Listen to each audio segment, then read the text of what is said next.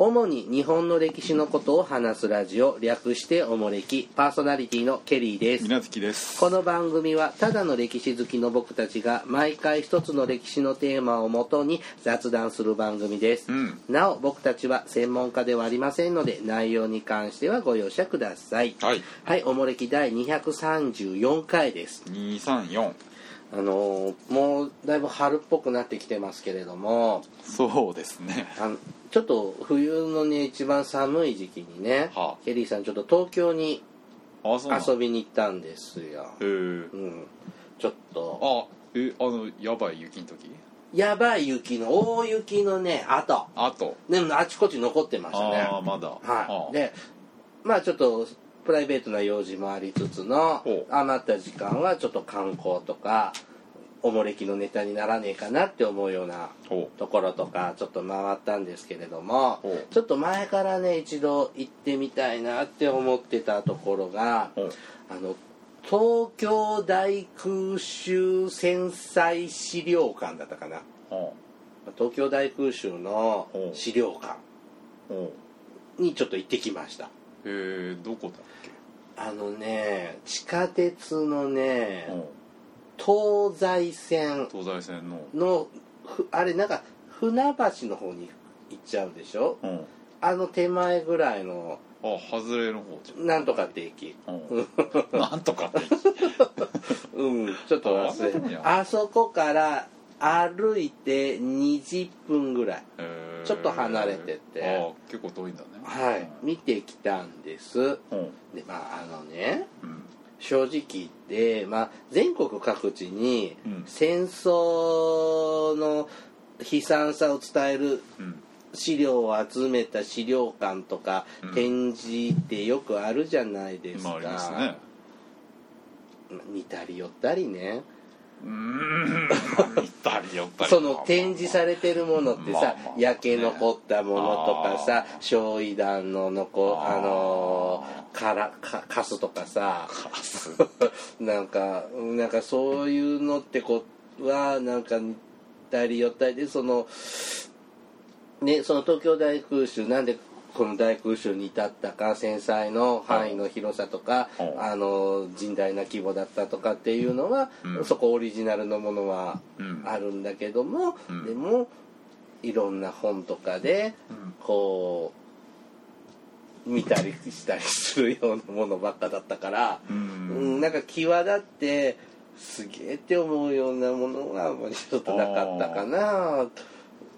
でもダメよ戦争はくしくもだから放送日じゃないの東京大学あーっとね来週か来週ですね来週喋ればよかったねうんうんそうでもねその見た後その資料館があるとか、まあ、いわゆるその3月10日の大空襲で焼かれた地域のとこだったんで、うんなんかこう川橋で渡る橋通って川渡る時とか、うん。あこういうところで避難して暑くて川にドブンって飛び込んでったりとかしたのかなとかって思いながらいわゆる下町のね、はい。こう江東区はいとかあっちですよね、ちょっとうん隅田川の向こう側いろいろこう感じながらちょっと帰って、帰ってた帰ってきたんですけどちょっと切なかったんですけどね。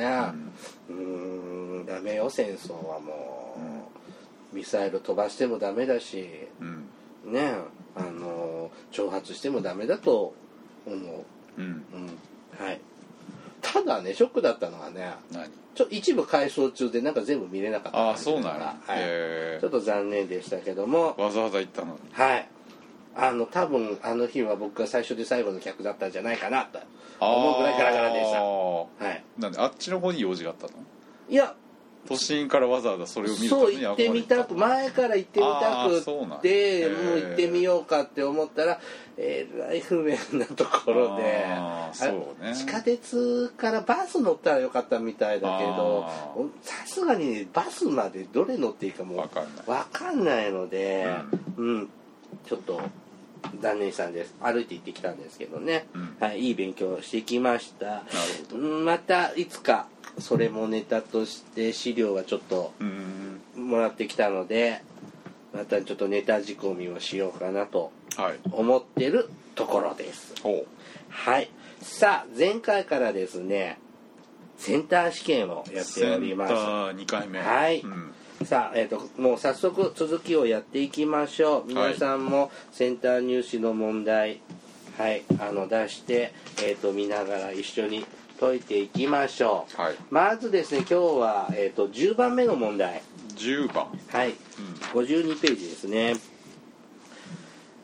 律令下の律令制下のうん。政治の仕組みに関して述べた文として誤っているものを選びなさい、うん。はい、4つあります。1つ1番。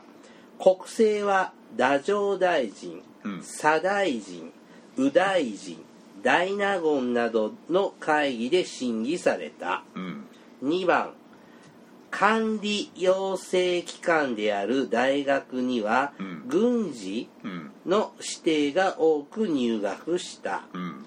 3番官人肝心うんには会議が与えられ原則として異界が。あごめん。異会が与えられ原則として異会に対応した官職に任じられた。うん。4番官庁には長官神次官助判官うん。上。うん。あとす主典うん。左官うん。の、えー、と4等官が置かれたまあ使徒か。うん。使徒官使徒はい。国政は太政大臣。うん。誤ったものを選ぶ。あ選ぶだね。うん。太大臣太政大臣左大臣右大臣。うん。とか一応議会制なんだよね。議会じゃないけどまあそのな合そういう人合合議制はい、まあまあ。だよね。うん。だからこれ丸かなと思いました。お2番このこういう役人になる養成学校ですよね、うん。大学だよね、うん。軍事軍事の指定が多く入学した。うん。この軍事が引っかかったの。はでもよくは国史軍事？うん。うん？とか思って保留。保留。はい。あ。3番。3番。えっ、とまあ肝心役人は位が与えられその位に応じて、うんこれってさこの間あの奥下さんの話した時にあの家はこういうあのポジションのうん。家柄の人はここの辺のポジションにつけるとかうん。あったしあったじゃん？うん。まあそんなあったしなんかこうランク制みたいなのあったよね。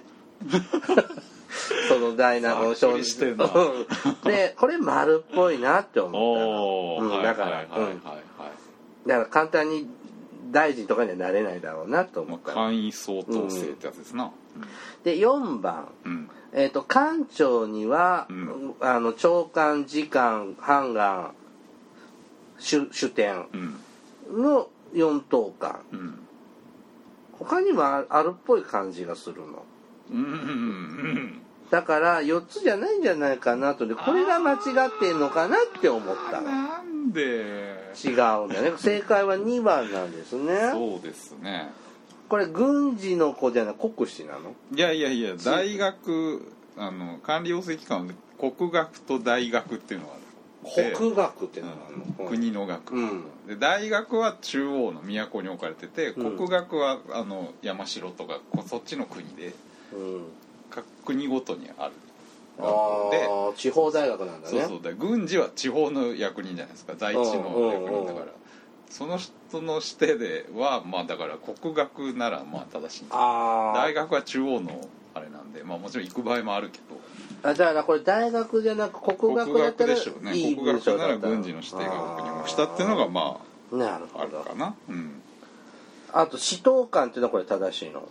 まあ一応基本はねそのいろんなその実務の役人はその下にいっぱいいるけど、うん。一応まあその各省庁っていうのは各必ず省庁にこうなんか今もそういえばそうだね上助上佐官っていうのが核になる組織。そうだね。今も長官次官っているもんね。そうそうそうまそう。あ税金で揉めてますけどね。ううん、あそうだね。はい。国士がいて神がいてはい助がいてってでしょ。なるほど。さて続いて86ページのうん13番に行きましょうはい。かはい。このページ数はあの予備校の番あそうなん番号なんで多分あ私たちだけに通じるやつですか？わかんなはいと思います、問題によっては載ってないその前にごめん12番先やろう。12はい。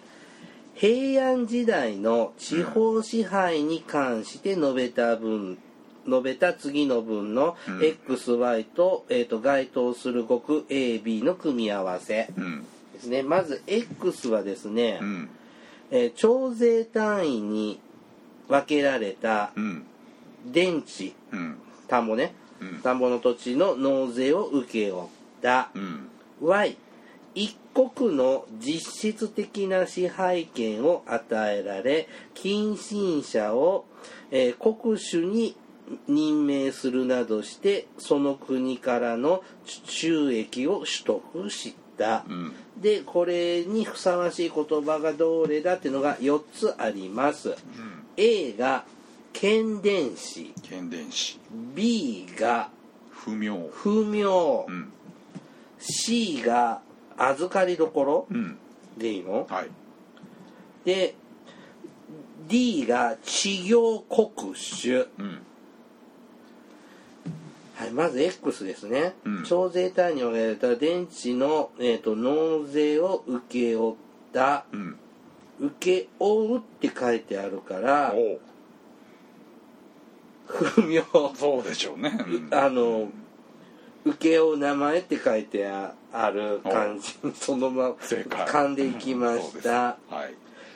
剣伝士っていうのはなんかこんなの本当にあるの？剣伝士ありますよ。これ平安時代のお仕事？荘園制ができようかという時にね。土地をまさに検査して。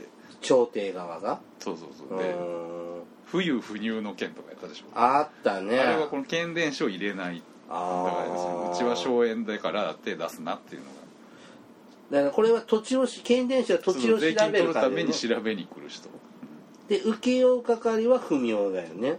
そうそうそうそう、はいはいだだから税税務署とはいいらんこと言わない。で、うん。はい。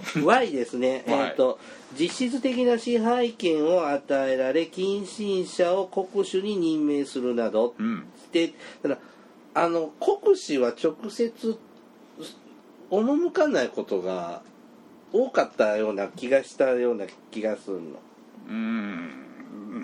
うん僕はそう考えたのね、ででであのーまあ管理もするし、うん。でまあ収入もこうね税収も取ったりしてるんだからうん。なんか預かるんじゃないよなって思ったの。おなので治業国主かなって選択肢で選んであったあったんです。おうんで合ってるのね。合ってるよ、うん。預かりどころってなんですか？使いどころは商商管荘園の管理人？うん。のまあいろんな名前の一つね。はあ。ゲスとか預かりどころとかいう。うん、あ宗主とかっていうのは違う総主。どんな字？のなんかあの「物に心」って書くなんかそんななんかなかった？あ早々のそう。うん。いやそんなことは知らないな。はい。まあ合ってました。はい次。はい、13番。うん、えっと空欄に入る語句の組み合わせで正しいものなんですが、まずね最初はねうん。に1293年に大地震に見舞われた鎌倉では、うん。余震の続く中でお徳宗家の北条貞時が内官令？内官令。のホニャララを殺害しているっていうのと、もう一個がねえどうしようかな。地震。観音のそこから行くの、うんうん、観音の上覧ではでいいんじゃで？なんで？ないえいいのいいいいいで。ああ本当だ、はい。うん。観音の上観音観音の上覧上覧って読むの？これ、うん。観音の上覧ではホニャララと河野も諸直のうん。軍事衝突が地震と重なったこともあり、うん。なんたらかんたらうん。というところなんです。まず「あ」ですね。うん。え1293年ってこんな地震関東大震災みたいなのがあったのうんあったね。首都直下地震みたいなもん 京都はね。あ京都で？これ、うん。あ京都なの？うん。あ。はい。ここで北条貞時が誰かをあじゃあ93年は違いますね。あのか関東関東ですよね、うん、大仏さんのあれかな。大仏殿がなくなっちゃうやつ？かも、うん、違うかもしれない。かもしれない、うん。かもですね、はい。えっとともかく北条貞時が誰か殺したの？殺した。でこれが三浦安村か、うん。平頼綱か、で平のほなんと平さんって北条執権の部下にさいるじゃんね。平を名乗る人ね。う、うん、でいたなであの大河ドラマであったじゃん。北条時宗の時にもあの平さんっていたじゃん。あの人や。誰やったっけ？あの北村一輝だよね。北村一輝北村一輝だよね。でもあれ時宗の時でしょ？うん。北村一輝が頼綱ですよまさに。でしょ？頼綱役でしょですよでしょ？うん。貞時の時じゃないよね。貞時って誰？時宗の前の人じゃないの？あとじゃない時宗の後なの。うん。あー僕ね時宗のより前の人かなって思って。うんだから違うな。で三浦さんは時宗さんよりうん。前に殺されてる人いるよね。うん。だからこれ三浦さんだと思ったの。なんでなでうんなんでと思ったの。でえっ、と関羽の上乱上乱はうん。誰かさんと河野諸直、うん。これは足利尊氏の弟の忠義さんだよね。忠義ねと諸直だよね。あの高島正信そと江本明だよね。ね。これはこれは足利さん高氏なく忠義。うん。で僕は三浦さんと忠義だと思ったんだけども北村一輝と北村一輝やんと近高島正信の方だったら迷ったようん。うん。貞時が分かんなかった。三浦安村はあれじゃない法事合戦でやられる。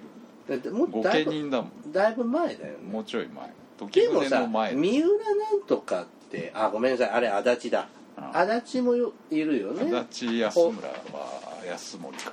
はなんだっけ下月騒動じゃないかあーやられるまあなんか鎌倉なんてグダグダしてるよね。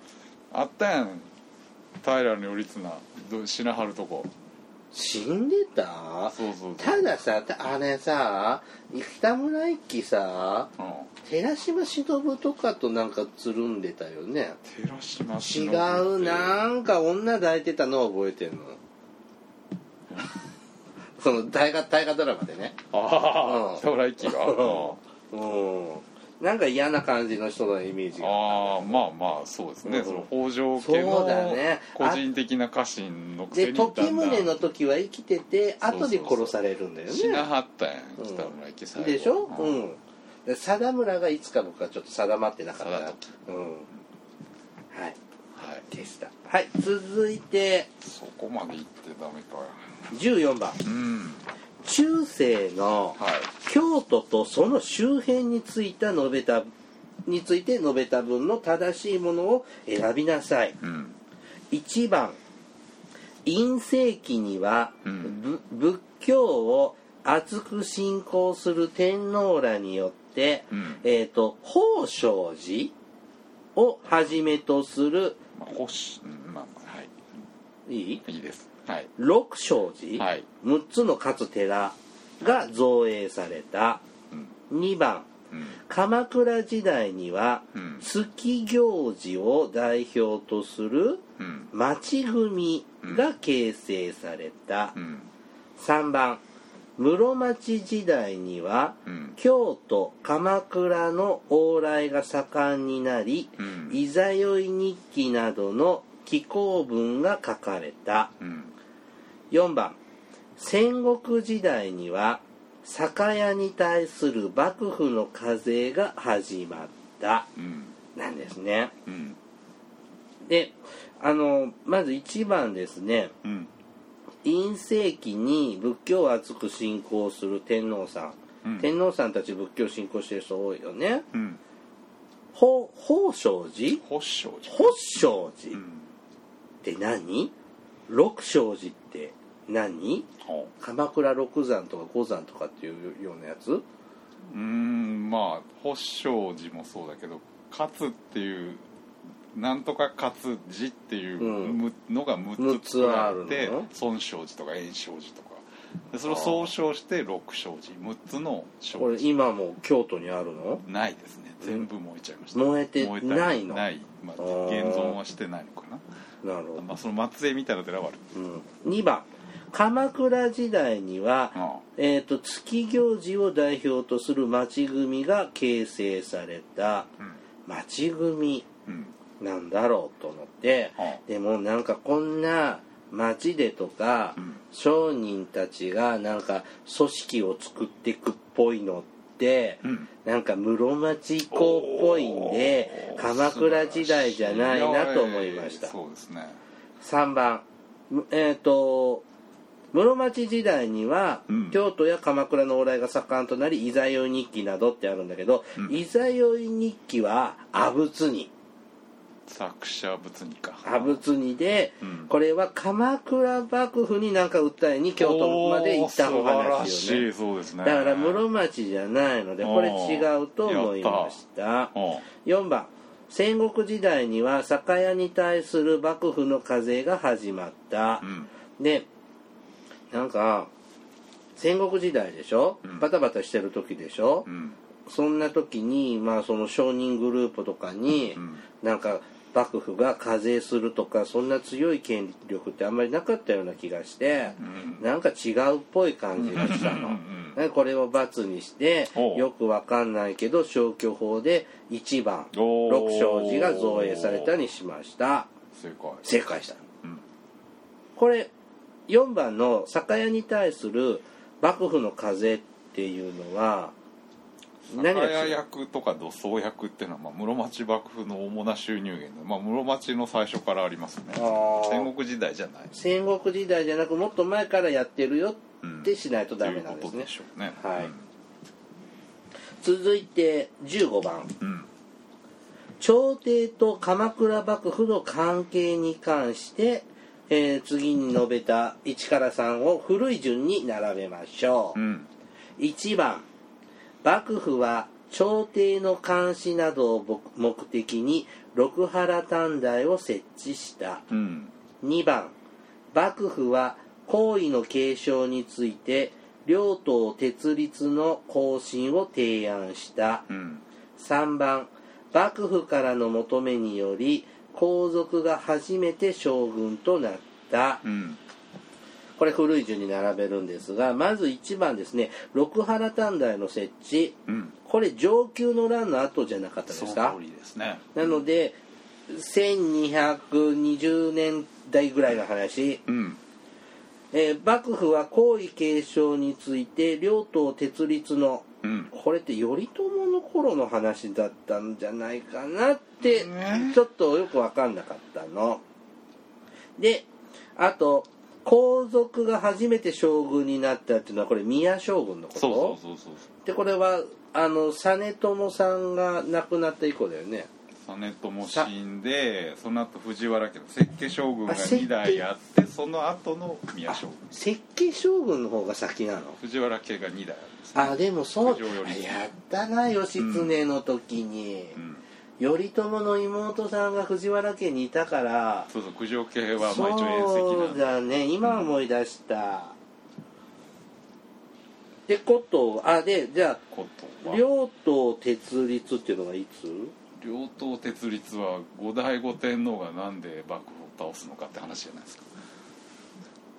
天皇家の血筋が持明院党と大覚寺党で分かれて揉めたから幕府が仲介しておそれって室町時代の話いやだからそれで交互にやるじゃん。交互にやるようになってそれに不満を持った後醍醐が倒して鎌倉幕府が滅びるんでしょ。えーごめん両党設立って言葉は、うんその大覚寺と持明院の順番にや交互にやりましょうねっていう。交互に天皇を出しなさいっていうなってだからそれをなしにしようね。後醍醐はだから自分の子供には要するに天皇に取らせられないから、ん自分の血筋を守るためには要するに両党鉄立を決めた幕府を倒さなきゃいけないって話。うん。だからもう最後の時期じゃないですか両党鉄立ね、鉄鉄律はこう交互にやりましょうねって話じゃないんだね、で交互にしましょうしましょうねって提案したんでしょ、うん。こう新幕府は皇位の継承について交互にしましょうねって提案したんでしょ？提案しそれが後醍醐のまあ提案っていうか、うんまあ、後醍醐のもうちょっと前だけど、まあ、でで鎌倉幕末のまあ頃？鎌倉の後半ですね、うん。ああじゃあ一番古いんだ。そうですね。うん。新しい。もうこれあまあだからこれ上級の乱と、うん。あもう宮将軍も順番もこれ結局むちゃくちゃであ僕はあ132だと思ったんだけどあ違う違う違う違う。213だと思ったんだけど正解は132ああだから要要は正しかったのは上級の欄だけってこと。で、うん。1と3は並ぶんだなって思って13っていう並びはあああなるほどど。で2がどこに入るか。そうそうそうそうああなるほどね。はいでした。正解でした。はい続いて16番。16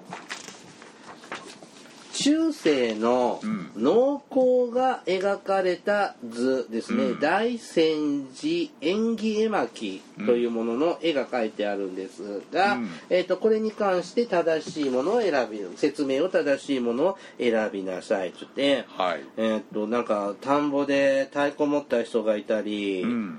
なんか田植えみたいなのしてる人がいたり、うん。牛がいたりう、んなんか牛車みたいなのが見えたり。うん牛舎じこれゃない。これ牛車じゃないの？家でしょ。これ家なの？お手でお寺でしょ。あお寺なんですかこれ、大仙寺でしょ。はい、っていうような畑のうん。様子がうが描かれてるものを見てまず作業。うん。A ですね。はい。牛に工具を引かせたうん。工具ってあの耕す機械ね、はい。を引かせた農作業の様子が描かれている、うん。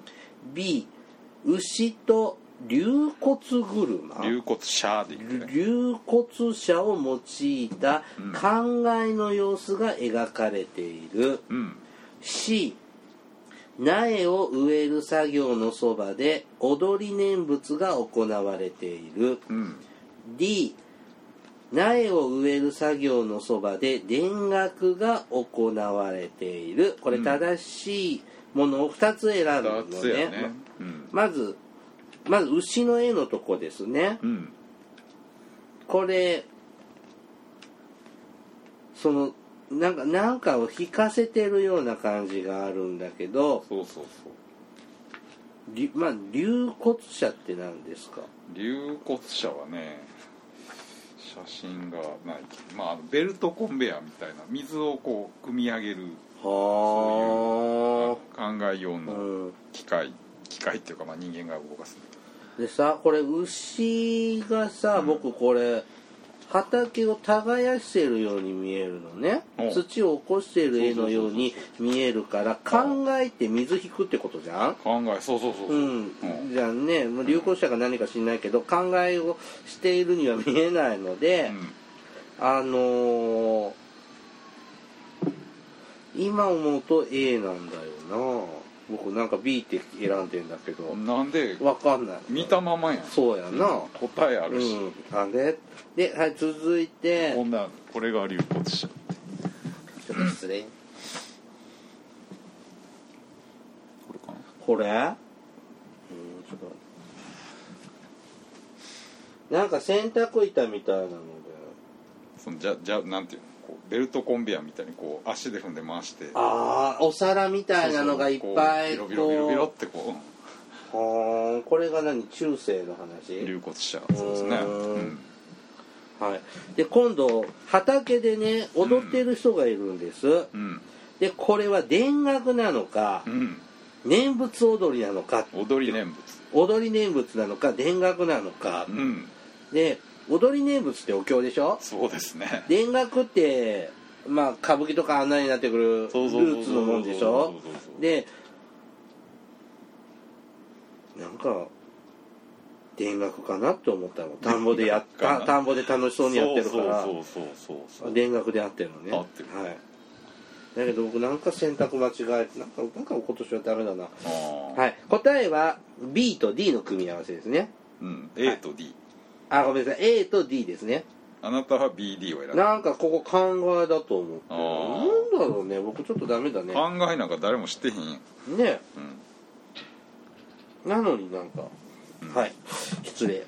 続いて17番。はい。中世の年に関して述べたもの。うん。えっ、と X と Y があって正しいか間違ってるか。うん。え丸か×かで答えてください。はい。X 瀬戸内では鎌倉時代以降兵庫などの港町えー鎌倉以降兵庫などの港町は衰退していったうん。Y 河内の国の富田林うん。などでは浄土真宗の寺院や道場を中心に寺内町が形成された、うん。でまず X 瀬戸内海ね。うん。鎌倉以降兵庫などの港町は、うん。あの衰退していったってあるんだけど、うん。なんかあの室町時代になると、うん。なんか和光とか出てきたりして日民貿易とかもするしうん。なんかかか室町になると盛り上がってくるのかなとかって思って、うん罰なのかなって思いました、うん。あじゃあじゃあじゃあじゃあえ？バツでしょ。うん。あ鎌倉時代以降っていうのが引っかかった。そうそうそうそうそうあそう。でだから鎌倉時代って日宋貿易とかあんまりしてるような感じがないような気がしたな。日宋貿易で平清盛でしょ？あ日宋貿易。日宋貿易は。で日民易貿易は足利でしょ？吉光うん、だから鎌倉の時ってあんまり流通なかったんかなと思ってあの衰退衰退したのかな？一時期衰退したのかなと思ったんです。で兵庫って、まあ、神戸のことでしょ？そうそうそう。であれってあの平清盛が港作ったでしょ？で鎌倉幕府は、うん。あの清盛の平家とは対立してるからほうあそこが発達したらダメじゃんだから衰退していくじゃん。っほて思ったの。うあ丸と思った。正しいと思った、正しいと思いますええそうか。でで兵室庫町などだからね、うん兵庫だけじゃない。室町になったらもう栄えてくんのかなって思ったの。鎌倉じゃなく鎌倉時代は、あでもえじゃあこれは誤りだと判断したっけ、そう。あー鎌倉そうなんや。室町以降だなって思った。あーまあ、アプローチは間違ってるけどうん。選択は合ってたね、だから鎌倉以降は衰退して室町から復帰するから僕はこの文章は正しいと思ったの。鎌倉以降ああ鎌倉以降衰退して室町以降。衰退させて、うんそうそうそうそう。室町なわけないじゃん、であとうんと河内の富田林。富田林。うん。なんかこれ浄土真宗かなんかどんどんどんどんあのお寺さん強くなるじゃん。うんあの戦国時代信長倒すの大変じゃん？っていうあれの出発なのかなって思って、これは丸だと思った。おおそう。なので2つとも正しい正しいと思った。だけど X の方は間違いね、うん。誤りなんでえっ、と×丸の組み合わせが正しい。っうん。てことでした。はい基本中世以降は、まあみなね、物がだんだんこう食料生産が増えていって溢れていって、うん。物流はどんどん活発になってるから、はい。発展していくでしょはい、う、じゃあどうしよう。次。うん、もう一丁、うん18番。うん、桃山文化について述べた分誤ってるもの違ってるもの、うん。誤ってるもの、はい。1番三味線を伴奏に伴奏に、うん。えー人形を操る人形浄瑠璃が始まった、うん。2番城郭内部の障壁画などにうん。ダミ。ダミエダミエダミ。ダミっていうの？これ。ダミエうん。ダミエの手法が用いられた、うん。3番小歌に節をつけ、え節付けをしたなんていうの流流達節。流達節が庶民の人気を博した、うん。4番簡素さよりも豪華さをとたタッえト部タット部わび茶が大成された、うん。これね。あこれ超簡単でしょ。うん。これ間違えたの。えー、嘘。わかで違う他なんでかわってらんもじゃあなんでかっていうと聞いて聞いて聞いてあの人形浄瑠璃ってう。ん江戸時代ちゃうの？ちゃうのぐらいでしょ、違う。うん。でも絶対間違ってるやつあるやん。でこれ一番で見てあこれ違うって思ってなんでスッて言っちゃったんだけどなわもけないじゃん。ね。えでも人形浄瑠璃ってこんな桃山時代かあまあるのあそうですね。戦国期以降ですねえー大河ドラマとかで出てこないよ。歌舞伎とかさ芸能の話能とかは見るけどさ人形浄瑠璃やってるのとか見ないもん。三味線っていうのは大体その頃に日本に入そうってきて。ですけどでも人形浄瑠璃っつったら近松門左衛門とかあさあまあまあなんかそんなイメージだから。発達するのは確かにその発達っていうかまあね盛り上がるのはそうやけど、ダミエっていうのはこれ加納さんのこと？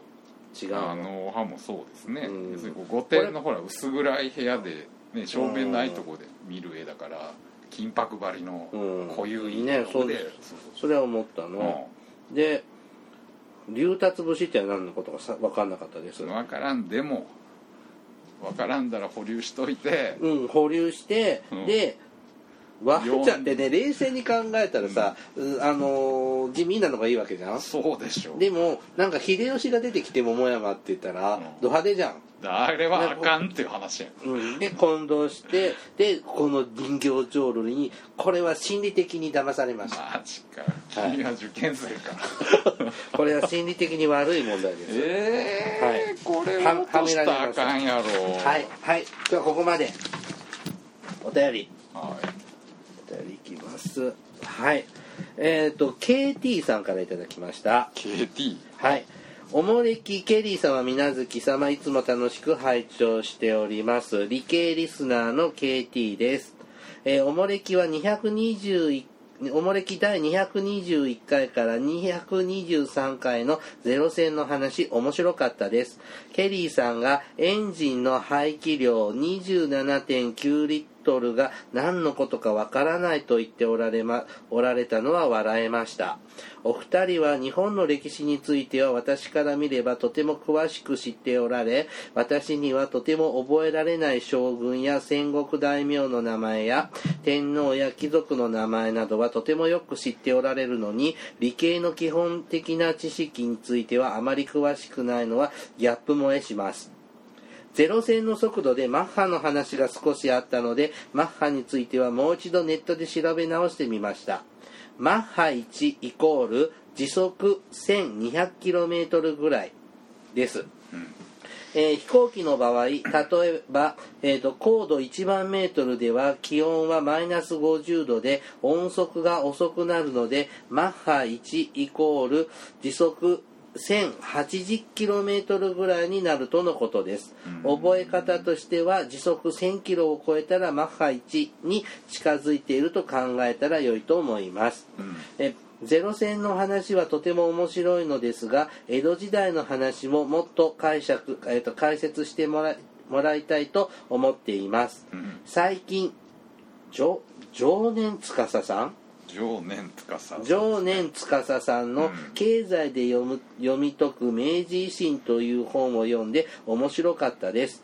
常年さんは経済評論家という肩書きで紹介されていることが多いと思うのですがものすごく詳しく日本史を勉強しておられると思いました。うん。例えば江戸時代において経済の掟である物とお金のバランスをある程度理解していた人は元禄高度成長の立役者で勘定奉行だった荻原重秀。うん。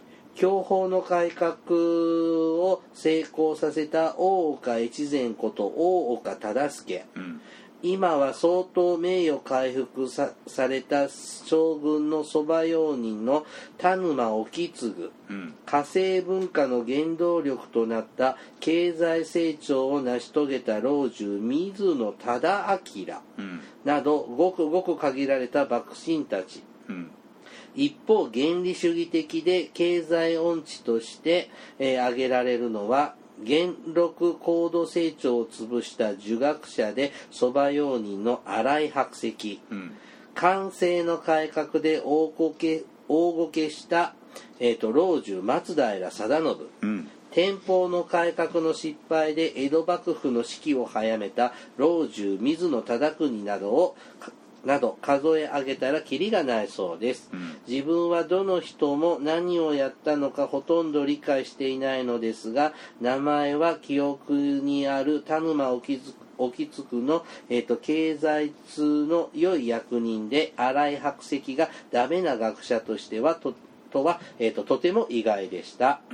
えーもしおもれきで機会があればこれらの人たちの仕事についても解説してもらえれば嬉しいですと、えーいただきました、うん。あと追伸でおもれきのいつの回だったかは定かではないのですがお二人が囲碁のことを少し話しておられいまいちルールがわからないというようなことを言っておられたと思います。うん。ケリーさんはテレビゲームなどがだ大変お好きな様子なのに囲碁の楽しさがわからないとは残念。水月さんもクールな話し方からなんとなく囲碁が強くても良さそうな雰囲気なのにルールもよく理解しておられないとは残念。うん。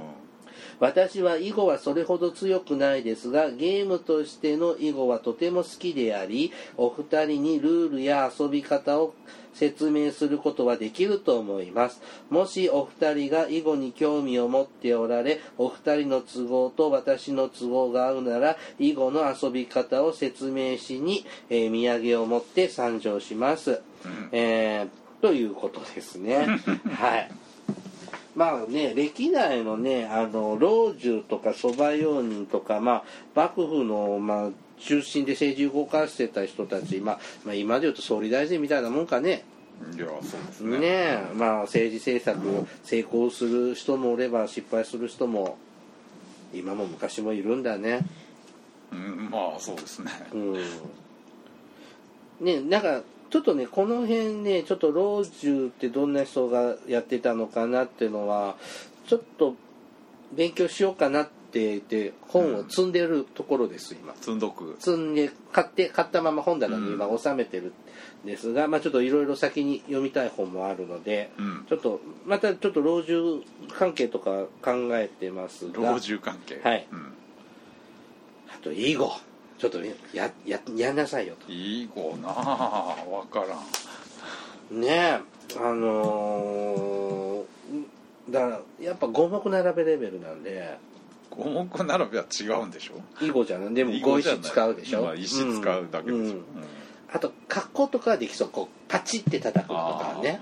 うん。それぐらいかな。うん。ちょっと光の碁を読んでみたいなとは思ってたんですよ。ああ、うん。漫画ね。確かにね。まあ、ケリーさんそういうとこから。あ将棋も興味持ってな一時持とうかなと思ったのは二人っ子見てから二人っ子ってない朝ドラの。ああれか。真中の共産真ん中なのね。はいはい、うん、うん、そそそのそんなレベルです。はい、どんなレベルや、うんまあちょっと今スーパーマリオに忙しいのでケリーさん。ああ、はい。それは大変ですね。また暇ができたら。いやーご教授願いたいもんですな。はい。じゃあ今日はここまでにしましょう。はい。おもれきではリスナーの皆様からのお便りを募集しています。あの時代に見て行ってみたいあの人に会いたいおすすめの歴史漫画や歴史小説大河ドラマなど歴史ドラマや映画の思い出や感想戦争の体験談など他にもいろいろとお便りテーマがあります。詳細はおもれきのブログをご覧ください、えー番組へのお便りは E メールまたは Twitter のダイレクトメールでお送りください。メールアドレスはえーメールアットマークおもれき .com ツイッターはひらがなでおもれきと検索してください。さらにおもれきは YouTube でも過去の回を配信しています。こちらでもおもれきをお楽しみください。ではもう一回センターやらして。もう一回で済むんですか？すまないけどちょっともう一回ぐらいはちょっとやらせてください。はい。はい。ではまたポッドキャストでお会いしましょう。さようなら。さよなら